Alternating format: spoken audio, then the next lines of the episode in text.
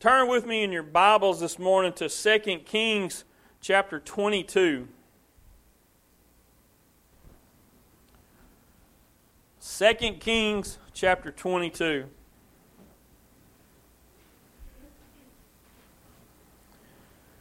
So, we're going to start out this morning. We're going to talk about uh, this man named Josiah. Uh, Josiah uh, was a king, and um, you know what we see quite often in this section of the Bible, it, it, it lists one king, tells a little bit about them, and then it tells about the next one, and then the next one, and then the next one. And there's two things that you'll hear. You'll either hear when they introduce this king, they'll either say, he did what was right in the sight of the Lord, or he did what was evil in the sight of the Lord. And man, you'll see it just flip flop back and forth. There may be one or two that stayed on track and then one or two that didn't. It's just back and forth constantly. And so we come to Josiah. Now, Josiah follows up two kings that did evil in the sight of the Lord. And in, in verse 1 of, of 2 Kings chapter 22, it says Josiah was eight years old when he became king. And he reigned 31 years in Jerusalem. His mother's name was Jedediah, the daughter of Adaiah of Bozkath. And he did what was right in the sight of the Lord and walked in all the ways of his father David. He did not turn aside to the right hand or to the left. So he did what was right. And you'll go on to read there. We're going to skip a little bit, but you go on to read, you'll see that they set out to remodel or restore the house of the Lord. It was in disrepair. And if, man, you'll do a little bit of reading here in these couple chapters, guys, you'll see that, that the nation of Israel had just really went downhill. It wasn't just the house of the Lord that was in disrepair, it was the entire nation. They were worshiping false gods. They had idols erected all over the place. They had set up altars. There was even one place where they had set up an altar to, to burn their children as an offering to this false God. Now, if that's not far away from the heart of the one true living God, I don't know what is, right? And so Josiah becomes king, and, and you have to understand that at the age of eight years old, he probably didn't know a whole lot about how things ought to go. Right? But it says he reigned for 31 years, and through that time, he did what was right in the sight of the Lord. So there comes a point where he says, You know what? I'm looking around and I'm, I'm seeing all of these things, and, and the house of the Lord is in disrepair. We're going to go about and restore it the way it ought to be. So go down to verse 8 of that same chapter. It says, Then Hilkiah the high priest said to Shaphan the scribe, I have found the book of the law in the house of the Lord. And Hilkiah gave the book to Shaphan, and he read it. So Shaphan the scribe went to the king, bringing the king word, saying, Your servants have gathered the money that was found in the house, and have delivered it into the hand of those who do the work, who oversee the house of the Lord. Then Shaphan the scribe showed the king, saying, Hilkiah the priest has given me a book. And Shaphan read it before the king. Now it happened when the king heard the words of the book of the law that he tore his clothes. Then the king commanded Hilkiah the priest, ah- Ahikam the son of Shaphan, Achbor the son of Micaiah, Shaphan the scribe, and Asaiah, a servant of the king, saying, Go, inquire of the Lord for me, for the people, and for all Judah concerning the words of this book that has been found. For great is the wrath of the Lord that is aroused against us, because our fathers have not obeyed the words of this book to do according to all that is written concerning us.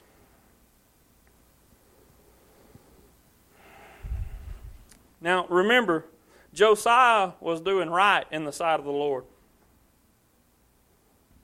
Why do you think he was so grieved when he heard the word read. Why? I mean, to the point that he tore his clothes, and, and that was a symbol in those days of someone that, that was just broken. someone that was kind of at the end of themselves. You'll see it many times when, when maybe somebody close to them had died, they would tear their clothes like that. But the point is, he was so disturbed by the fact of what he heard in the law and how his nation was not obeying it that he tore his clothes in repentance. How many of y'all know that the Word of God will point out sin? Even when you think you're living right, you think you're following after the, the one true God, you're doing what you're supposed to do. The funny thing is, when you find the real baseline for what's, what is right and what's wrong, you'll find things that aren't quite right. I believe that's what Josiah saw, not only for himself, but for the entire nation that he ruled. In verse 13, there he, he said, Because our fathers have not obeyed the words of this book. Look at the impact that choosing to follow or not to follow the Word of God has on generations after you. We have that choice today, church. Are we going to choose to actually read the Word and follow it, or are we going to just assume we're on the right path? And not really have a real baseline that we can go back to.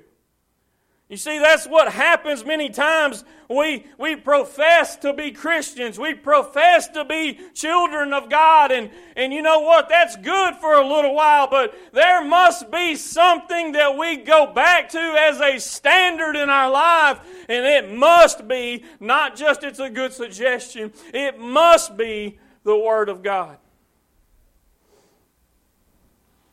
Because those forefathers of Josiah hadn't obeyed the words of the law, the entire nation had been brought down. You think it's possible that this might be where we are today? Could it be that our nation is in such turmoil today because there has collectively been our forefathers that have not followed the Word of God, that even in fact may have forgotten where it is?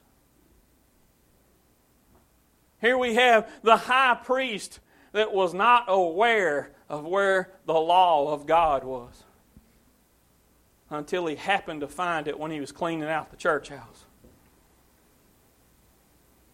And we look at that, y'all, it'd be so easy for us to look at that and say, man, I sure am glad that that's not us. But let me share some statistics with you. This, this survey was conducted in January of this year, so this isn't like old information, okay? This survey was conducted by Lifeway Research. Y'all heard of Lifeway? It's a Christian organization. They produce literature and all that. Well, there is a segment of that corporation that is called Lifeway Research, and that's what they do is they go perform studies about various different aspects of Christianity. So this is among Protestant churchgoers. People that actually go to church. Okay? Not just those that, that have went on Facebook and selected Christianity as their religion, but they, there's really no other connection whatsoever. I'm not talking about those that just call themselves Christians. I'm talking about the ones that actually attend church. Of the ones that actually attend church, 32% of the people they surveyed say they read their Bible every day. 32%. That's not a good number in case you're not picking up on this. That's very bad. These are churchgoers. 27% say they read it a few times a week. 12% once a week. 11% a few times a month, 5% once a month, and this one really blows me because we're on a, a, a decreasing trend, back up to 12% rarely or never read the Word.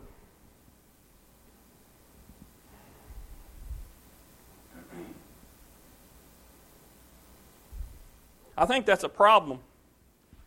I see it as a problem. I hope you do too. Um, uh, and y'all, as far as that whole everyday thing, man, I miss days from here, here and there. but my, my goal is to every morning read the Word. There's days I have a bad day and I just don't. I'm not going to make excuses. But my goal is every day. Now, I'm not going to put anybody on the spot and make you stand up and tell everybody what you do, but you know what you do. Do you read your word every day? Do you, do you long for that time to spend with the Lord? Or is it something you just kind of, whenever I get a chance? Well, I listen to a podcast on the way to work, or I do this, I do that.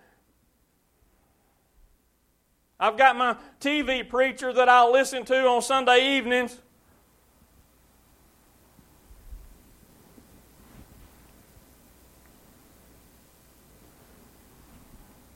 The Word tells us that there is a way that seems right to a man, but the end of it is death. You know what way that is? Not the one that's linked to a baseline of the Word of God. It's the opposite of that. But I want you to look at what Josiah did here. If you go and read chapter 23, I'm going to give you just a real brief synopsis. Josiah didn't hear the word and just say, man, that's a good ideal. And that was the end of it. He didn't just hear it and then not respond. He didn't just uh, repent, tear his clothes, and fall down and repent and then go on about living his life. And, and I know, I, will I'll be honest, I'll stand in front of you before today and, and say, I have done that before. I hear the convicting message and, and I say, man, I really need to change that in my life. Lord, I'm so sorry. But then before I can hit the back door, I've already forgotten that. There might be this little reminder that comes back in a day or so, and, but I'm so busy I just move on. But Josiah didn't do that. He heard what the law actually said, things they were supposed to be doing, the, the ramifications when you do it wrong. He heard those things when he, as he read the word, and he said, You know what? We've got some things to change. In verse 3, he stands before the people and he makes a covenant with God. It says, the, this is in chapter 23, it says, The king stood by a pillar and made a covenant before the Lord to follow the Lord and to keep his commandments and his testimonies and his statutes with all his heart and all his soul to perform the words of this covenant that were written in this book. And all the people took a stand for the covenant. He set out he cleansed the temple of all the idols and the articles that were made for the other false gods. He killed the priest of the false gods. Y'all, this guy was serious. He destroyed all those altars we talked about, those high places that even Solomon had erected. You hear me? This thing had been going on a while, y'all. He, he, he just cleans house and when I say house, I don't mean a building, I mean his entire nation. He sets out to make a change. He says, I have the power to do this. I'm not going to be sitting idly by not doing it. And you know, that's what we today have to do. Maybe we don't have the power to go make a complete change across our entire nation, but we've got the power to make a change in our home. We've got the power to begin to impact our workplaces and, and our schools and all of those things. We've got the power to do that. Not only that, we've been given the command from our God. We've been given the authority in Jesus Christ.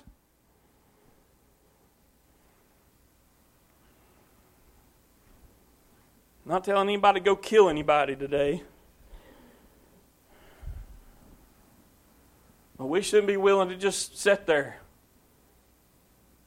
when false doctrines are being spouted all around us, when, when people are, are just blatantly telling us that this is okay now, it's acceptable. Y'all been evil all these years because you were so anti this or anti that. Somebody needs to stand up for what the Word of God says. Y'all, it's, it's, it's black and white. It's plain and simple if you know it.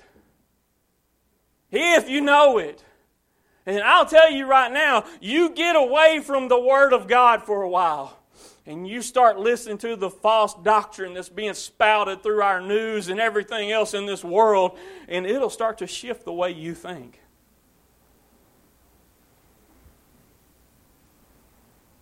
You'll start to say, well, maybe I was a little harsh. Maybe, maybe I shouldn't have said some of those things. Maybe, maybe I'm been thinking about this the wrong way. You know why that happens? Because you're not hooked to the rock. You're not hooked to that solid baseline of understanding, and your understanding will begin to shift according to whatever you have hooked to.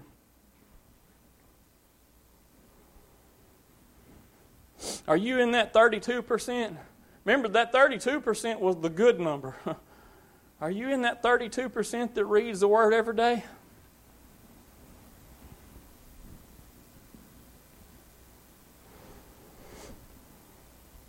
Do you, uh, you try to really apply those things you've read and take it to heart? See, that's what Josiah did. He didn't just hear it and say, oh, yeah, that's the Word of God. Man, that was good back then, wasn't it? I'm glad we don't need that now. He didn't say that. He said, Man, we got some changes to make.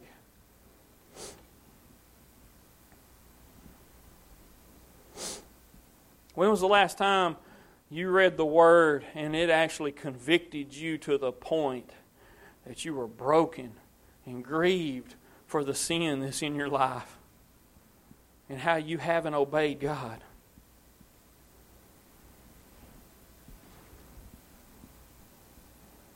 Y'all, I'm not here today pointing no fingers at you. I don't know about your relationship with God. I'm just here to deliver a message. I know that our nation would be in a different place today if only the churchgoers were above 50%. If, if just the people that go to church would worship the Lord in spirit and in truth and stay in His Word, imagine the impact in our country. We wouldn't have to worry about how they're going to implement gun control because people wouldn't be going and shooting the place up. You get their heart right, you ain't got to worry about controlling no inanimate object. If they'd get Jesus in their heart, guess what would change? Now, it's easy, it's easy for us to just project that. Whoa, they need Jesus. They need Jesus. How are they hearing about Jesus? You see, that's where the real problem comes in. It's, the judgment starts in the house of God.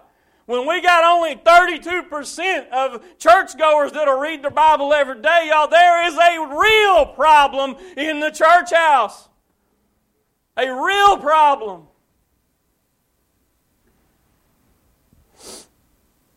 If you, if you can't sit there and honestly say to yourself that you're in that 32%, I want you to ask yourself a question.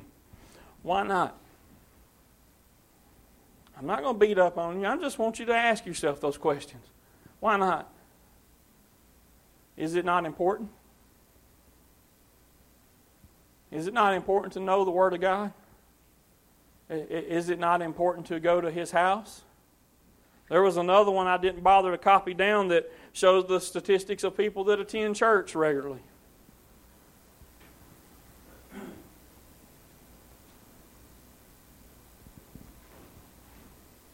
Do we want to see a change or we want to want to just sit by and watch the wheels fall off?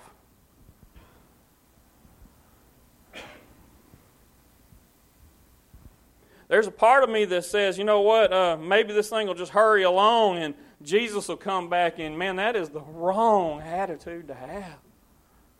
That's not what Jesus wanted for us. He's coming one day whether we do anything or not, but the point is not just to endure it. the point is not just to, just to hope we make it through.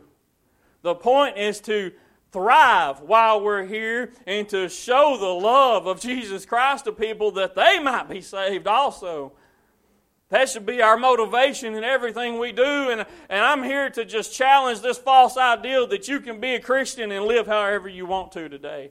I'm going to challenge that right now. You can't. You might call yourself Christian, right? Anybody can say the words. It's a whole different story to live it. I'm not standing here today telling you I've got it perfected because I'm far from it. But I do know this I can't live however I want to. You know what disturbs me? And uh, they may listen to my recording and get offended. I'm, I'm okay with that. They already know how I feel. I've got friends that are actively involved in church, and they see no problem with drinking. And I don't mean just the occasional little beer here and there. I'm talking like having dedicated refrigerators in their house for their alcohol. Y'all, that's a problem. You will not serve in ministry under me if that's the case. I'm telling you right now. And you may call that old fashioned. I don't really care. It doesn't bother me at all to point out to you what the Word of God says. Now, I'm not going to stand here today and argue with you about is it okay or is it not okay to drink. I really can't find a direct uh, delineation between it in the Bible, but what I do know it says is that if you are in ministry, if you are considered a bishop or an elder, if you're in leadership in the church, it says not to be taken with strong drink. It means not to not to just be consumed with it. That this is something that you do regularly. Why? I'm going to tell you right now, it impairs your way of thinking and it begins to tend to lead you toward a different direction. It is real hard for me to stand and minister to someone when I know I've got these things going on in my life. I've got to get those things straight, right? Guys, I'm just hitting one little example today, but what we see in the church today is a continual decline of righteousness and holiness in the house of God among the believers, those that are professing Christianity as their religion. A continual decline. That survey I read to you is perfect evidence of that. When the children of God won't read His Word, there is a problem. That is a big indicator of a whole lot of other things.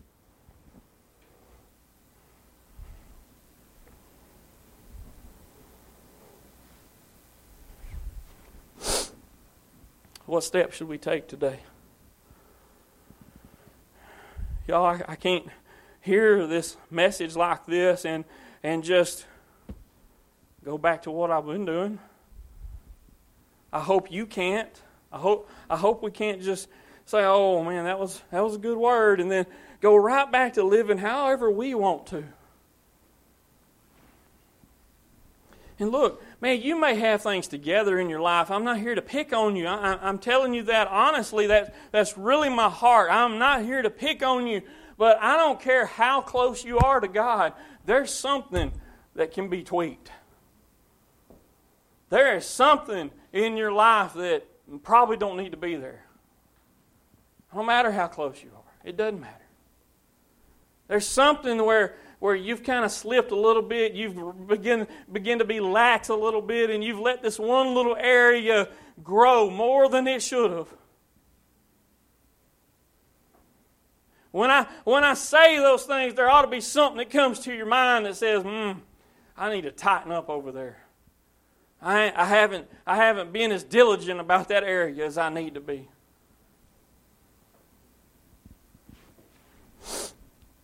I mean, do I need to just stand here and confess everything that I have to work on in front of you to, to illustrate the point that, that I'm not perfect, that even I stand here as your pastor and say, man, I've got some house cleaning I need to do. You know, I, am not here to point fingers at you.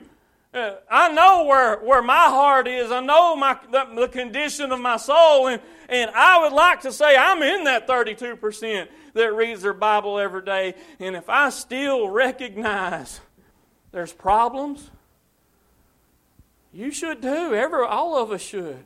If you don't recognize there's problems, I would, I, man, I hate to just accuse somebody, but I'd be willing to bet money that you're not in the 27 or the 32% that read their Bible even a few times a week. Because the Word of God will point out sin. As you read the Word of God, the Holy Spirit will speak to you and convict you. I, I know that from experience. As I read it, oh man, I, I got to work on that. I don't do that very well. And the Lord ain't trying to beat up on me either. You know why He chastens me? Why He disciplines me? Because He loves me and He wants me to get rid of anything in my life that would hinder my relationship with Him.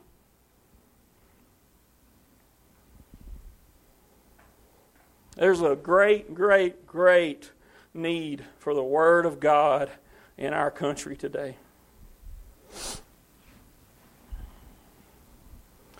Getting rid of AR 15s is not going to solve the problems we have. Everybody wearing more handguns is not going to solve the problems we have. I'm going to sit dead on the fence on this one. I love my guns, but me having them doesn't fix the problem. The problem is people's hearts.